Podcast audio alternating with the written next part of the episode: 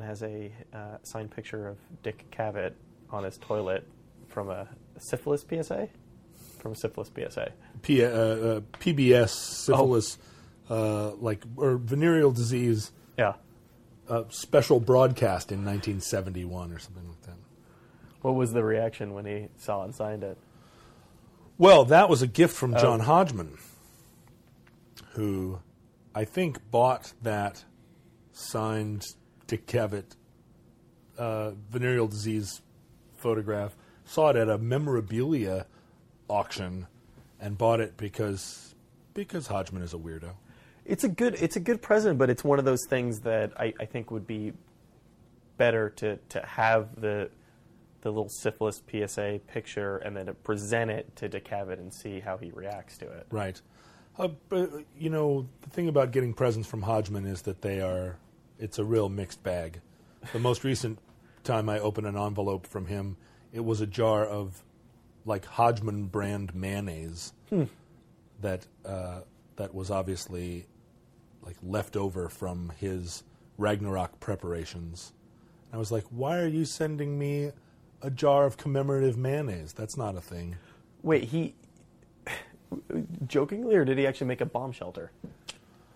I don't think I, I don't think if he did make a bomb shelter that I would be at liberty to reveal it, but uh, but no, he was. Um, I, I think when you jokingly uh, make your act revolve around Ragnarok for over a year, it has to seep in. You have to start believing maybe it's a possibility that the Mayans were right and the world is ending. I, I like I like the idea of having a, a, a bomb shelter, but only with things of your face on them. Right. Well, and the thing is, building a bomb shelter in Brooklyn Yeah.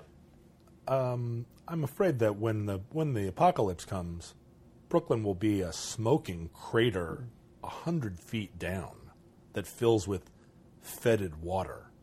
Well, see, you're going to collapse into the subway, and that'll be the first thing that happens. Yeah, right? there's not there's Yeah. no there's no like oh we built a bomb shelter in Brooklyn. It's like no you didn't. Yeah, I mean a bomb shelter in Brooklyn would have to be a mile underground. We um, when we were at uh, uh, not even SETI, when we were at uh, NASA, um, we we had this last minute interview with a guy who whose job it is to sort of be he's the expert on uh, asteroid impact. Um, you know, so he's he's he's kind of the cheerleader. He's the one who who goes around telling people that we need to be constantly monitoring mo- monitoring these things. Um, and somehow it's it, it fell on him to become the end of the world expert. Oh sure. So he turned into, but but specifically the Mayan apocalypse, which which is kind of a which is an interesting thing, and and and, and I didn't even really think about it until we were having this conversation, but. Um, I don't know that I ever re- really realized, you know, when when when the Mayan apocalypse is happening, what is going to cause the end of the world. Oh, did he have a did he have a theory? Well, his theory was that it was bunk. I mean, that was his main thing. So he would be, if NPR needed to call up a scientist, he would be. I see. Oh, I see. Yeah. What what would cause it? Well, I think what would cause it is a giant lizard comes to swallow the world, right? Isn't that? I mean, uh, isn't that what the Mayans thought that a that an iguana swallows the earth? I don't know. Maybe I'm confusing that with the Christian Bible. Uh, but That's I, definitely how the Bible ends. that it, right? I, You know, I read most of the Bible, but I never got all the way to the end, and I just Yeah. assumed that an iguana swallows swallows the world. At the You end. got the, to the book of Lizard, though. That's that's how all the great creation stories end. Something, something big, some big reptile swallows the world. Well, it starts on the back of a turtle and ends in the mouth of a lizard. Right. Um, how, how long have you been in this house for? I bought this house uh, five years ago with my uh, my ill-gotten indie rock fortune, and uh, like most houses, it gives me a lot of satisfaction. Well, I mean, that's not to say that most houses give me a lot of satisfaction, but like when someone buys a house, I think it's generally a pretty great feeling. You've accomplished something. Yeah, but then you know, you immediately switch gears into now I have to maintain this place. Now I have to continue to earn money in order to just keep this place alive. And I was coming after I was coming out of years and years and years where I was basically sleeping in my car, and then now I had a house, and that was wonderful. I had a place to put my candlesticks and my and my fencing sabers and my uh, encyclopedias, but I also can no longer really put all that stuff in my car if I lose the house. So I had to keep working. Yeah, I mean, that, that, that's kind of what I was going to ask you of me, because certainly when I think of you, maybe the mythology of you, but ev- everything I know about you, that um, you you know you, you seem you seem like a, a, a traveler, and sort of surprise, surprising to me that you have a nice house in a nice area. Yeah, well, I, I think that I, as I was thinking about it, as I was thinking about buying a house, I had to climb down out of the big tower I had built in my mind that buying a house was some kind of massive, massive turning point and life choice and statement. I mean, it, it is though, isn't it? Well, except it it is if you believe that a if you believe that money is real, and b if you think that life is a is a is like a trajectory that moves in a single inevitable direction. And what I said to myself was, buying a house is the next thing that I'm doing. I am going to buy a house. That's the next thing I do. And if the house burns to the ground, or if I decide five years from now I don't want to live in a house anymore, if I decide I want to buy a Jeep on Craigslist and drive it to Tierra del Fuego, then I will do that, and that will be the next thing that I do. And the, the, the concept that you that you know that becoming an adult is then buying a house and living it until you can afford a bigger house, and then getting a bigger house and raising a family, and then one day downsizing to a condo in Boca Raton. That is a that's a trajectory I'm not on anyway. I never was. So why you know why owning a house would suddenly like put me in it? It's just a it's just a mental technology. but you, you've got a house and, and you're you're raising a family. Can you still, uh, you know, live in a car at some point? Absolutely. I I feel like at some point when my daughter is old enough, we will literally buy a Jeep on Craigslist and drive it to Tierra del Fuego. And if we don't do that, it will only be because we are driving our Jeep to some other place we decided Tierra del Fuego was a bad idea. In, in the sense of get, getting in a car, driving there, but still having this be home base, or Well, Seattle. I mean, I've been all over the world and have um from London to the Bay, and everywhere I go, it's hammer, yo, hammer, hit me, hammer, go, hammer. can you touch it? I have touched it uh, in contravention of what of like conventional wisdom. I have touched it, but the um, but a bing the uh, the idea that I would one day live in a different city as my home has kind of has kind of faded in the just simply because I've been to so many places, and in every case, I feel like Seattle is a is um is better, is nicer. Really, it's Then the uh, all the than other every other option. I mean, if I if if I were 23 years old, I would want to live in Berlin because I would be a 24-hour party person, and I would still think like maybe I was going to be a graffiti artist, or maybe I was going to make banjo techno or whatever it is that young people are on about. And Berlin would feel like a vibrant place, but I have the I have the wherewithal to travel to Berlin anytime I want that energy. And then when I want to smell fresh air and pine trees and like be close enough to a juice bar that I can get juice without being too close to a juice bar so that I have to feel like I'm part of a juice bar culture, I come back to Seattle. I mean, Seattle is like it's a medium-sized city in a temperate climate in a very polite corner of the world, and why wouldn't you have that be your house? So, so how, do, uh, how, how is how is the house impacted? You know, I'm, I'm, I'm just kind of I'm kind of wondering, I guess, what, what you what you you know what you do in a day. Um, you know, Good question. Well, at a certain point, uh, maybe half a dozen years ago, I realized that I that that part of my struggle in going through life was that I was an introvert. You know, I was an extroverted introvert.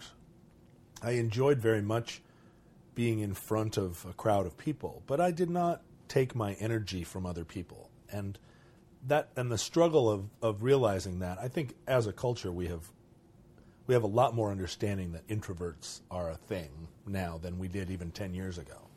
But my whole life, it was assumed that I was an extrovert because I was because I was talkative and because I was a performer. You can get out in front of a group of people and play I love music. I love it. I Yeah. love to be a performer and I love to talk to interesting people. But then I want those people to pack up and go away and I want to be alone. That's where I get that's where I where I really feel the most myself.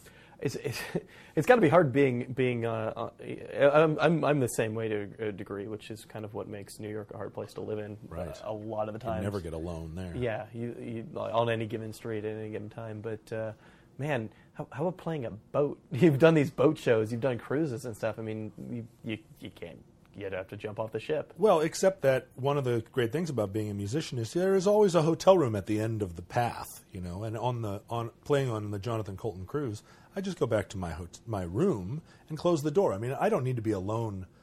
It's not like an existential aloneness where I need to be in a cave in the mountains. I just need to be away where people can't come up and stick their pinky up my nose and say, "I'm your biggest fan," and that entitles me to stick my pinky up your nose or whatever uh, because you'd be surprised the number of fans that want to do that. But what it turned out when I bought a house, what what what what happened was I finally had I finally was not answerable to anybody. I finally had my own space where I was away, and it turned a little bit. Uh, it, it, it got a little pathological because being forced to interact with other people was what gave me the frisson to be a creator of things hmm. and a and a member of society. Being ex, being excluded from other people through the through my wealth, my relative wealth. You know, money bought me the ability to keep people out You have a nice white picket fence, I have a white picket Yeah. fence, and you cannot get through it without risking triggering a boob- Mm-hmm. booby trap, one of many booby traps I have out front.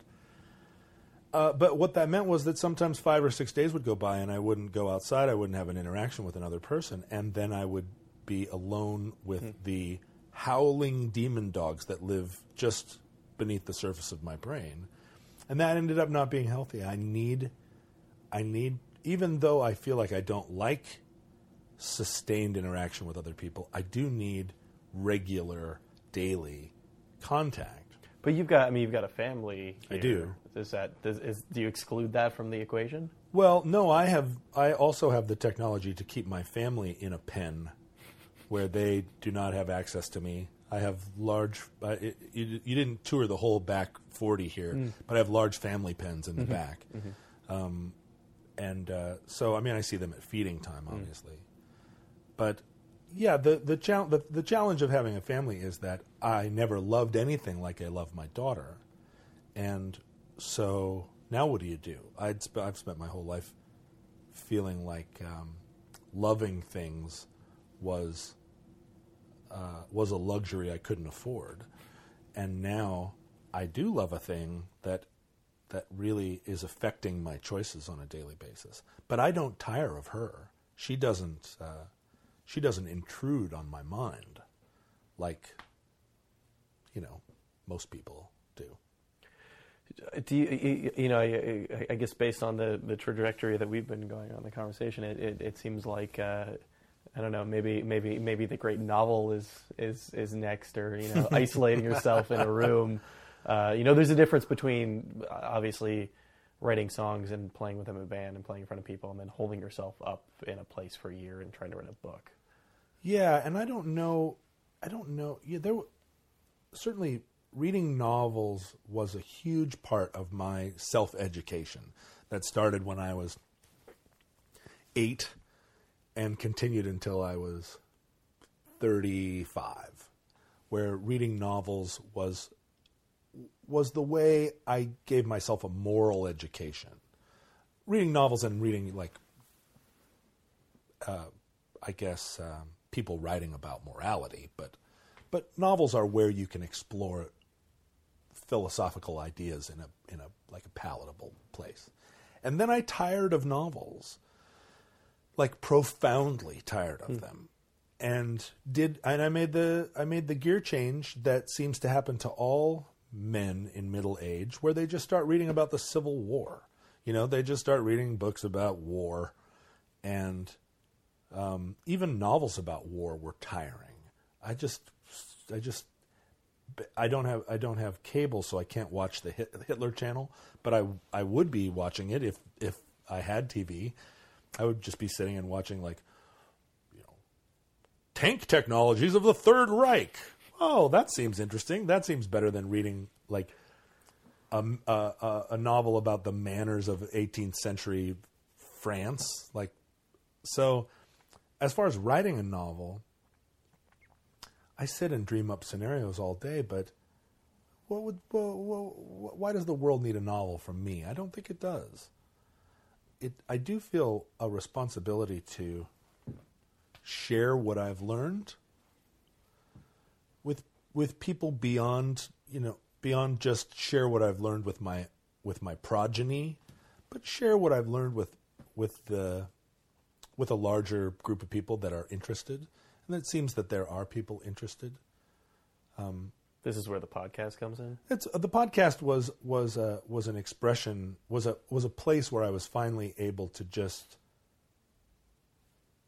just share my interest in general knowledge with people who also had an interest in general knowledge, and general knowledge that is not just a just a compendium of facts, but general knowledge that is uh, the uh, you know my attempt to apply facts and and uh, ap- apply curiosity to living living a moral or a gratifying life.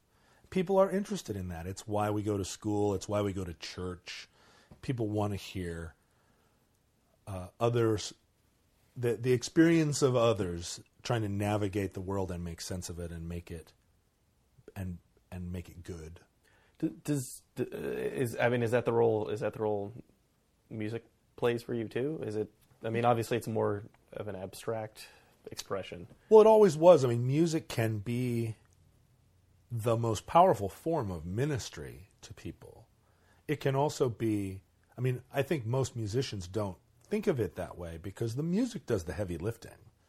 You can make a great sounding rhythm track and then just talk about squeezing a lemon until the juice runs down your leg over the top of it.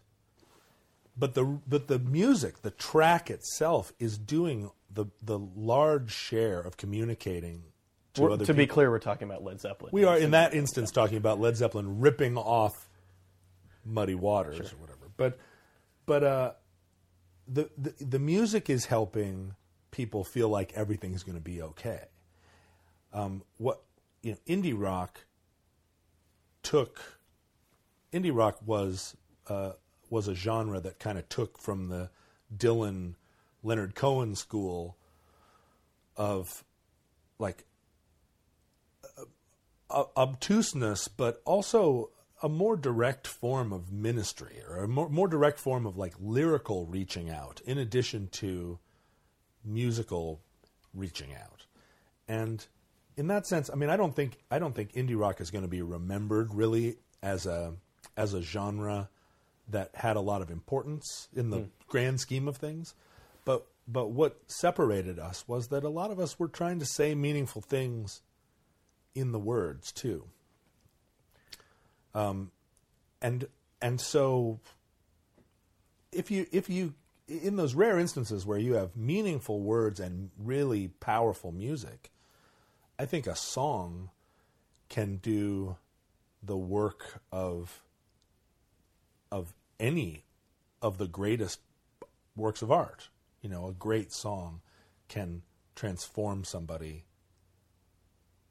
as much as anything, as much as a great play or a great painting. Again, again like know, knowing what I know about you and, and your history, you know, if I had to project a musical genre onto you, it probably would be something more in line with country music. I mean, is hmm. that a little too on the nose for you? Well, there's always I am I'm always um, as a writer much more metaphorical than country ever lets itself be. Because country is has this has projects a self image of direct talk. And so, to whatever degree they're addressing real human concerns, on the surface of it, it's like straight talk from one straight talking man to another, or straight talk right to like the heart of the issue. And in my case, I am not about straight talk. I am about um, I'm about using economical language to describe a real, hopefully, a broad slice of the of the pie of any given day. Uh, well, I, I, guess I guess a question I would ask then is, you know, if if if, if the reason why you're writing this is is to, to get to to get something across to you know to, to get a to get a, a, a, specific point across to somebody, isn't that doesn't that muddy the waters a little bit when, when you start speaking in metaphor? Because obviously everyone's going to take something very different away from it. Yeah, that's exactly right. And, and, and it isn't that I'm trying to get something specific across. It is, I mean, the, the specificity in art is, is always just like you bring your problem, whatever it is, into this function machine of looking at a painting or listening to a song or or watching a play. You bring your specific problem in that function machine of art gives you some solution that you that only you know because your response to it is very is individual. It's very unique. But the art itself is can be very general. You know uh, the insights that we're looking for are very seldom somebody's listening to our problem and saying here's what you need to do. The insights we're looking for are those those moments of epiphany where you are looking at two birds fighting over a chicken bone and you go, oh, that's it. Two birds fighting over a chicken bone. That solves my marriage problem. You know, it is it, metaphor is where we actually find personal solutions because our our own minds are always teasing this jumble of ideas and this jumble of like our, our what we have been taught and how our minds work. The, the, the what unlocks the puzzle is never is never a key. It's always a code. As as as somebody who you know, as you said before, as somebody who who who does like interacting with people, and obviously you'll you'll throw yourself into that. You know, whether it's like a cruise or a rock show or something like that. Is there is there value to you in people? Uh, taking their own interpretations of, of these songs that you've written and feeding them back to you, telling telling you you know how what their interpretations and how they've affected their lives. Well, it's always I mean the, as somebody who has interacted with a lot of people over the years and and read a lot of books of that are uh, that are basically just people describing their path it's astonishing how few new narratives there are. Everybody's got the same problems. All around the world, we all have the same problems. Why? How do I find love? Why doesn't the person that I love love me back? And why does my life seem so hard when everybody else's life seems so easy? If there if there is a reason that we have religion, it is because each of us carries around a feeling that our lives are hard and everyone else's is easy. And the fact is that everybody's life is hard. Everybody's life really is equally hard. And when I say that uh, to people, they're always forwarding me Tumblrs that have pictures of rich kids flying in Learjets and and spilling drinks on each other and getting boob jobs. And this is like a commentary to me from people like uh, everybody doesn't have it hard. Look at these rich kids; they don't have it hard. And the answer to that is like plain. Those rich kids are as miserable as anyone who ever lived. Like those mis- rich kids are miserable. It's it's weird to me that that would be the tact because I you know if, if I heard something like that and I wanted to respond to it I feel like I would go in the opposite direction and, and show you a picture of a starving child in Africa. Well, yeah, but uh, but and and this is you know th- this is uh, kind of hard. Uh, it's hard for for some people to hear, but the reality is that people who are starving and living in in uh, in incredibly disadvantaged situations are also capable of as much great joy as anybody in the world, and that uh, I mean, obviously, a child that is born into extreme poverty and never ever has an opportunity to even like have a decent meal and dies at the age of three, it's it's hard to say that that child has as much possibility to have joy in its life as Donald Trump does. But I would argue that most people in the world experience equal amounts, really, of joy and pain um, on, on a kind of wide, wide distribution. Donald Trump is a miserable son of a bitch, and every day of his life is a living hell. And there are people living in abject poverty who have music and love, and their lives are as full and as brimming over with what is truly valuable about being alive as anyone on the earth. It isn't a question of of money, it isn't a question of leisure, it is a question of somehow a combination of love and music. And if you have just enough food and enough clean water, it, it sounds like what you're saying is isn't that everybody has the same level of joy and pain, but that everybody's capable of the same level of joy and pain. Well, right, and it is, and it is utterly disconnected from the things that we, that we, uh, from the the causal relationships that we like to attach to it. You don't need more leisure to be free. You know, you need mental freedom. You need freedom from mental slavery. None but ourselves can free our minds. Go on. well, have no fear from mm-hmm. atomic energy yep. because none of them can uh, stop at the time. Mm-hmm. How long have they killed our prophets while we stand aside and look? So you're saying that you're saying that your music is like a redemption song. Basically, redemption. Redemption is the is the theme. My my my feeling is that the stories that people tell me when they come up to me and say, "Your music saved my life." Uh, your song, literally, yeah, because this is the relationship people have to music. Yeah. You know, I was in the depths of despair, and I heard your song that you wrote about some girl, but hearing it at the at this particular moment in my life, actually, like, ke- like kept me going that little bit. I was walking through an airport. I heard Elliott Smith everything was great from right. You went to baggage claim with a lighter heart. Yeah. I mean, I wrote a song about a guy uh, who was in a coma but could but still had sense, uh, still had had his senses. Called "It'll Be a Breeze," and I got a an email from a fan in Canada whose brother was in a horrific fire and was in a coma, and they were listening to "It'll Be a Breeze." every day on repeat during the hour long drive they had to make to the hospital to visit their brother every day, who was in a coma.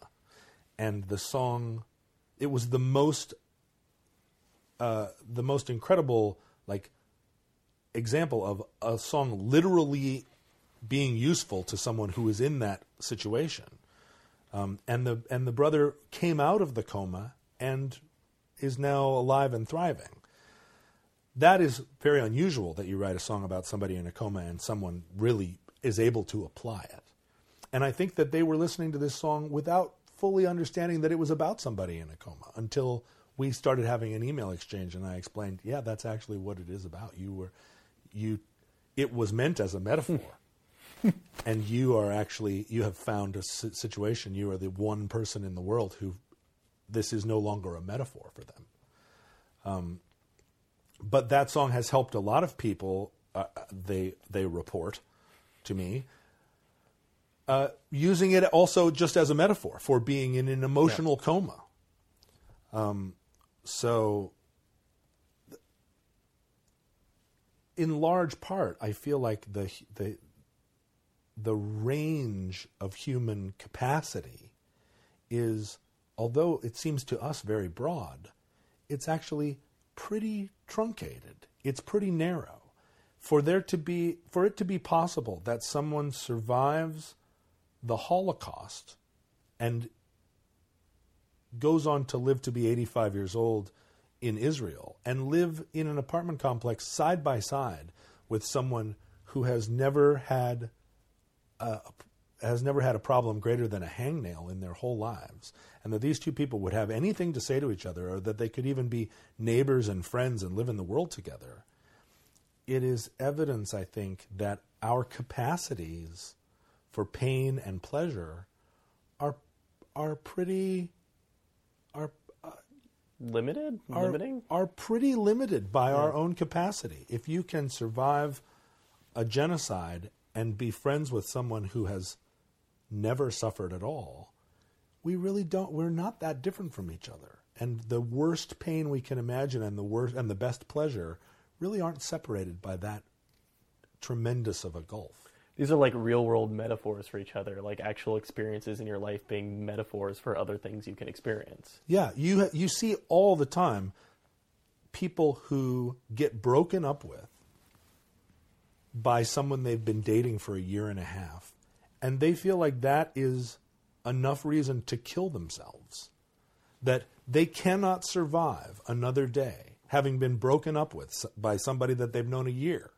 And they literally kill themselves. And then you see someone who survived in a concentration camp and watched their entire family murdered. And then they they go on and they live they live more or less like gratifying lives to the age of 90. Who is to say which is the how can you say that being broken up with is less of a trauma than being put in a concentration camp? You really can't. Well, some people are aren't some people just stronger than other people? I don't know. Are they? Or is being broken up with really actually maybe one of the worst things that can happen in life? Like being broken up with by somebody that you love is maybe one of the worst experiences a human being can have. Even worse than than seeing your family killed. Like you you, you can't really say because the I guess you could talk to somebody who's been through both of those things. yeah, right, right. And and you know, and they may say like, yeah, the Holocaust was awful, and the worst, actually, the worst thing that happened to me in my whole life was my divorce. Human beings are are not um, machines, and emotions are not. You cannot act upon emotion with reason.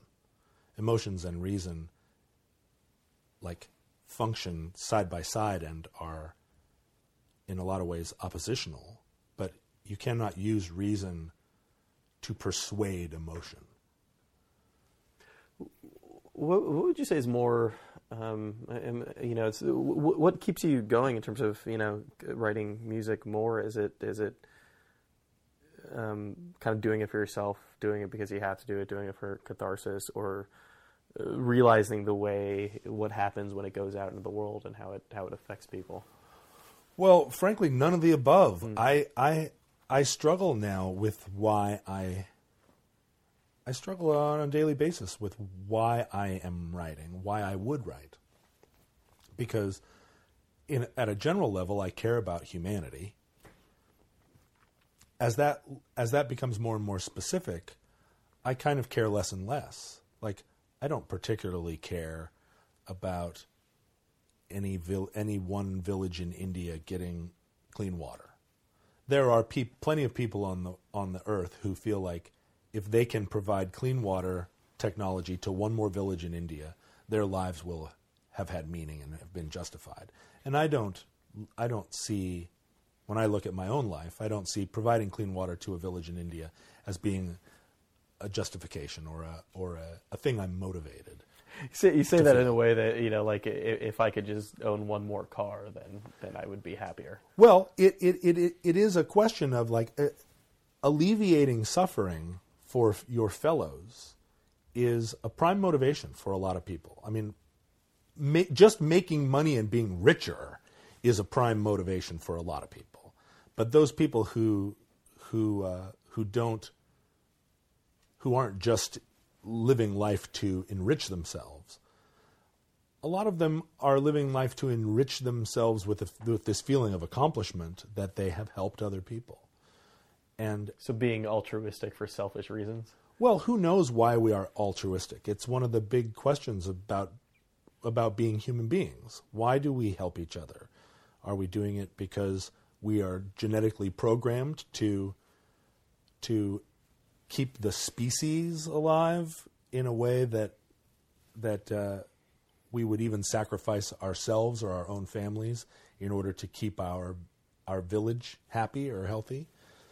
Um, what what what are the what are our motivations? Like altruism is a thing that I am just as suspicious of as I am narcissism because I've met a lot of really altruistic people who were as narcissistic as anybody and intolerable, intolerable people who are out there helping others.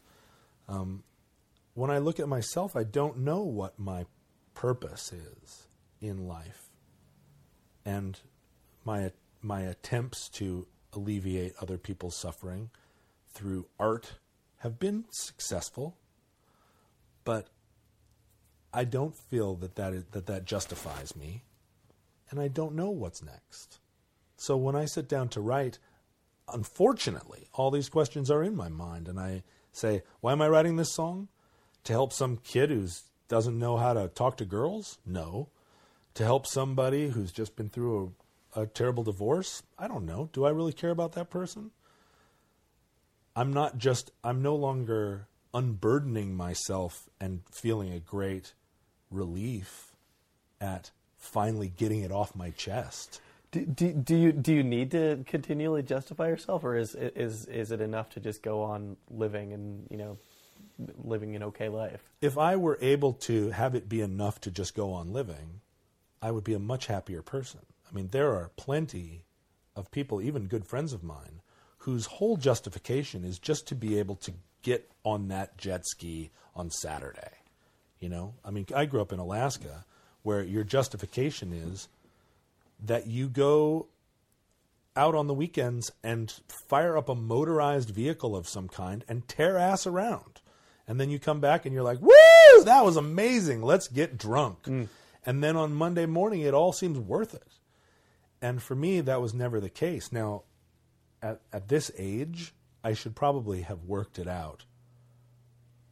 I should probably have worked out what I'm doing it for enough that I don't every day wake up and say, "Why am I doing this again? Why am I getting up and making breakfast for myself?" I, I, I was I was having a I was having a conversation with with with my uh, my mother not too long ago, and um, you know, it's it's her prime directive to make sure that I'm happy, right? She, you know, she feels like in her life.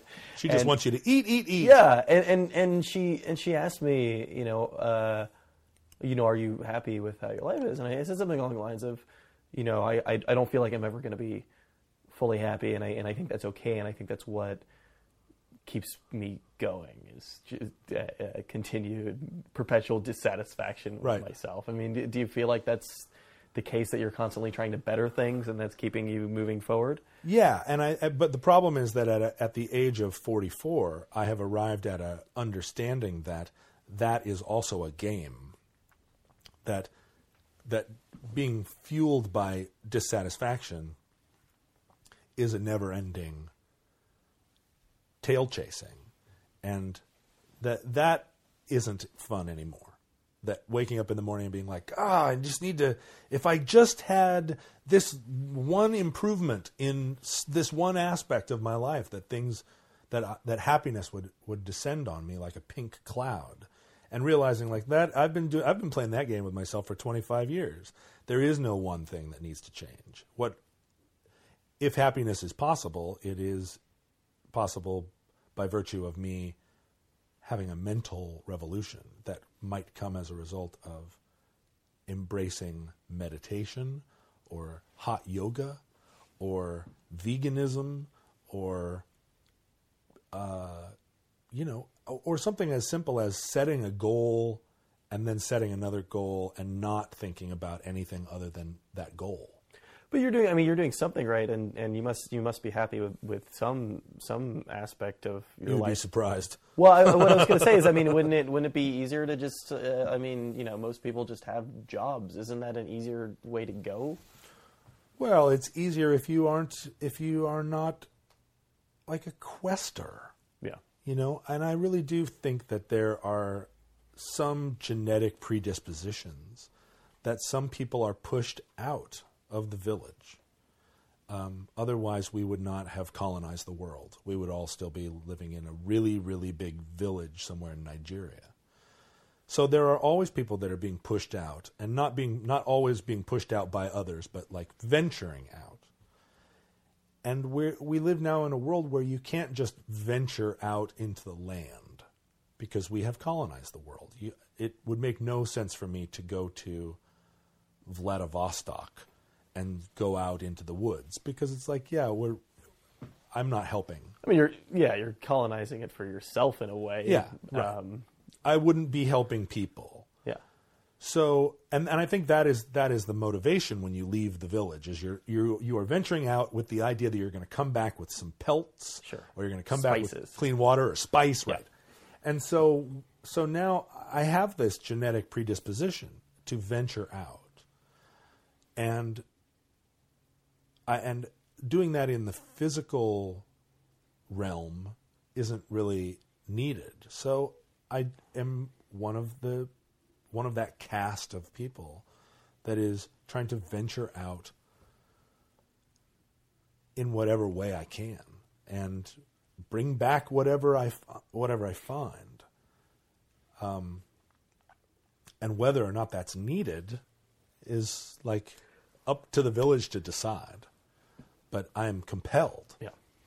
Well, let, let's end this on something happy. What what makes you? let, let me just, just ask you what makes you what, what what what makes you happy? you know like i guess happiness is not a is not a thing that i seek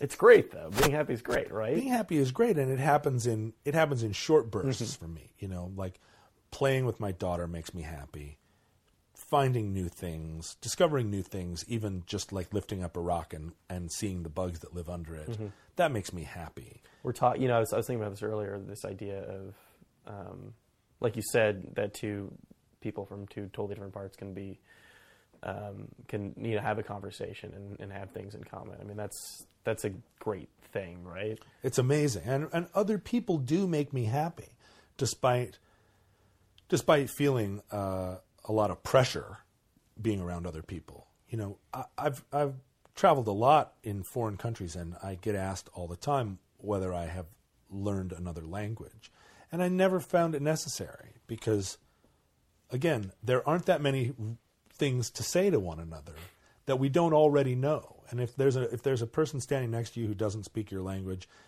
the things they need to communicate to you are self-evident, and you can have a pretty fantastic conversation. Or if they're in you know physical pain, they can express that. Yeah, but even if I mean, I have spent I've spent many many happy hours sitting on a log with somebody where we have no language in common, just enjoying being human beings with each other, because there's really not that much.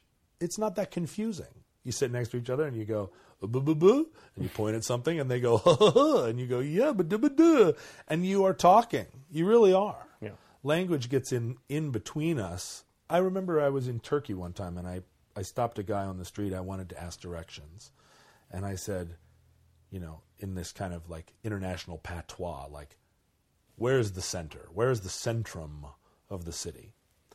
And he was a student. You could tell he was a 24 year old student. He had long hair.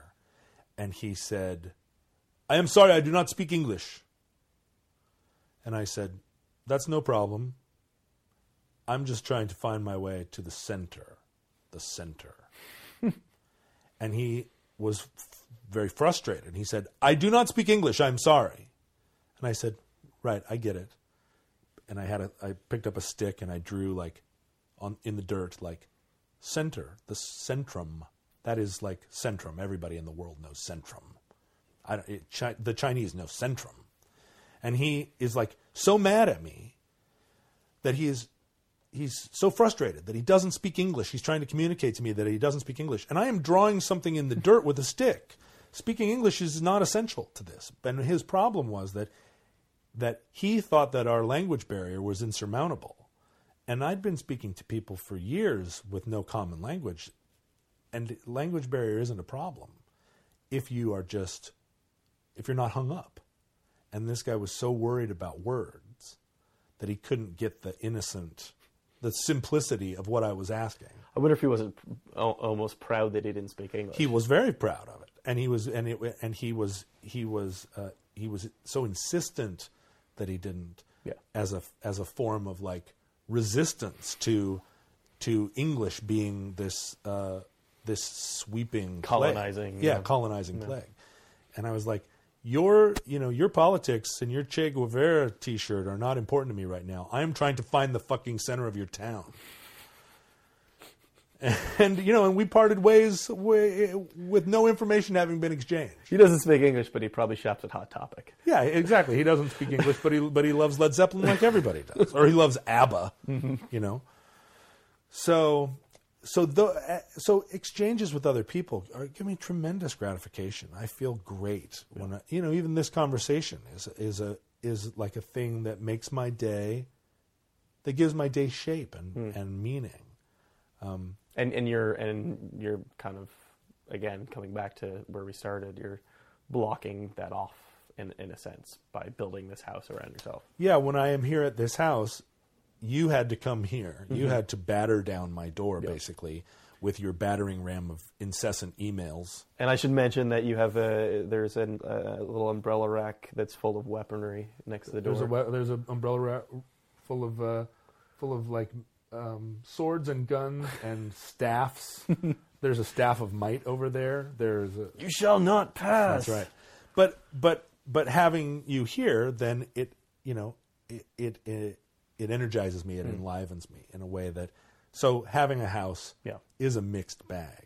it energizes you to you know talking talk, just talking to people in general energizes you to go write a song or what do you do with that energy It does. It, a- And I think it is its own. It is its own recapitulating energy. It, it energizes you to think more about what you're saying, and it energizes me to go talk to more people and yeah and and believe that conversation is a way of solving problems as much as anything. I like you know one one of the things you said on on one of your shows recently. I think that really sort of I don't know if affected me is the right word, but I think you know really uh, was was resident was this idea of you know I.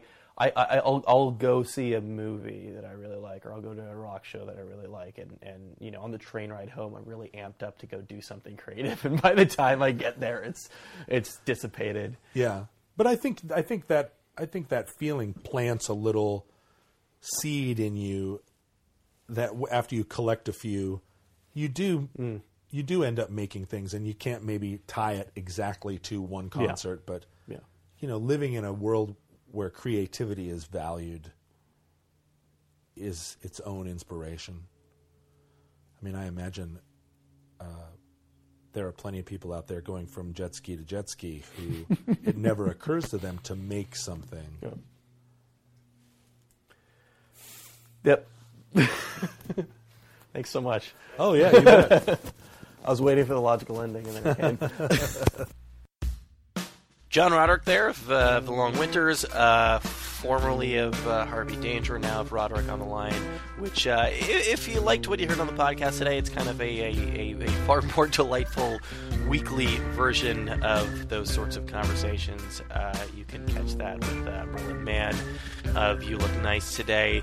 Uh, thanks, uh, thanks, of course, to uh, to John for agreeing to do this. Uh, he actually uh, welcomed us to, to his home with open arms, um, and uh, his house is kind of, I, I guess you would say, the the closest thing to the physical manifestation of John Roderick's personality you could possibly imagine. When you walk in, there's a, an umbrella stand full of different weaponry, so don't don't ever visit his home uninvited. He's got a, a piano covered in uh, dozens upon dozens of candlesticks.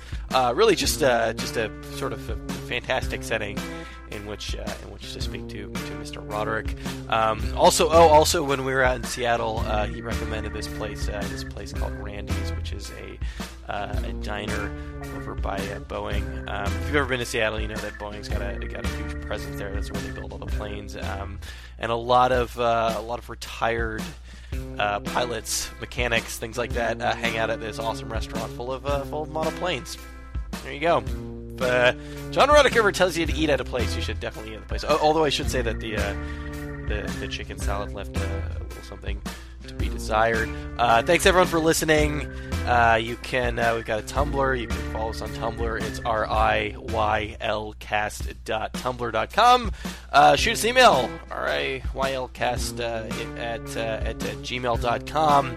Uh, thanks as always to Geneva for uh, cutting this thing together, and uh, thanks as always to Fox Brown for uh, for making that logo. Um, hopefully, some more of these things soon in the near future. Stick around. Stay tuned.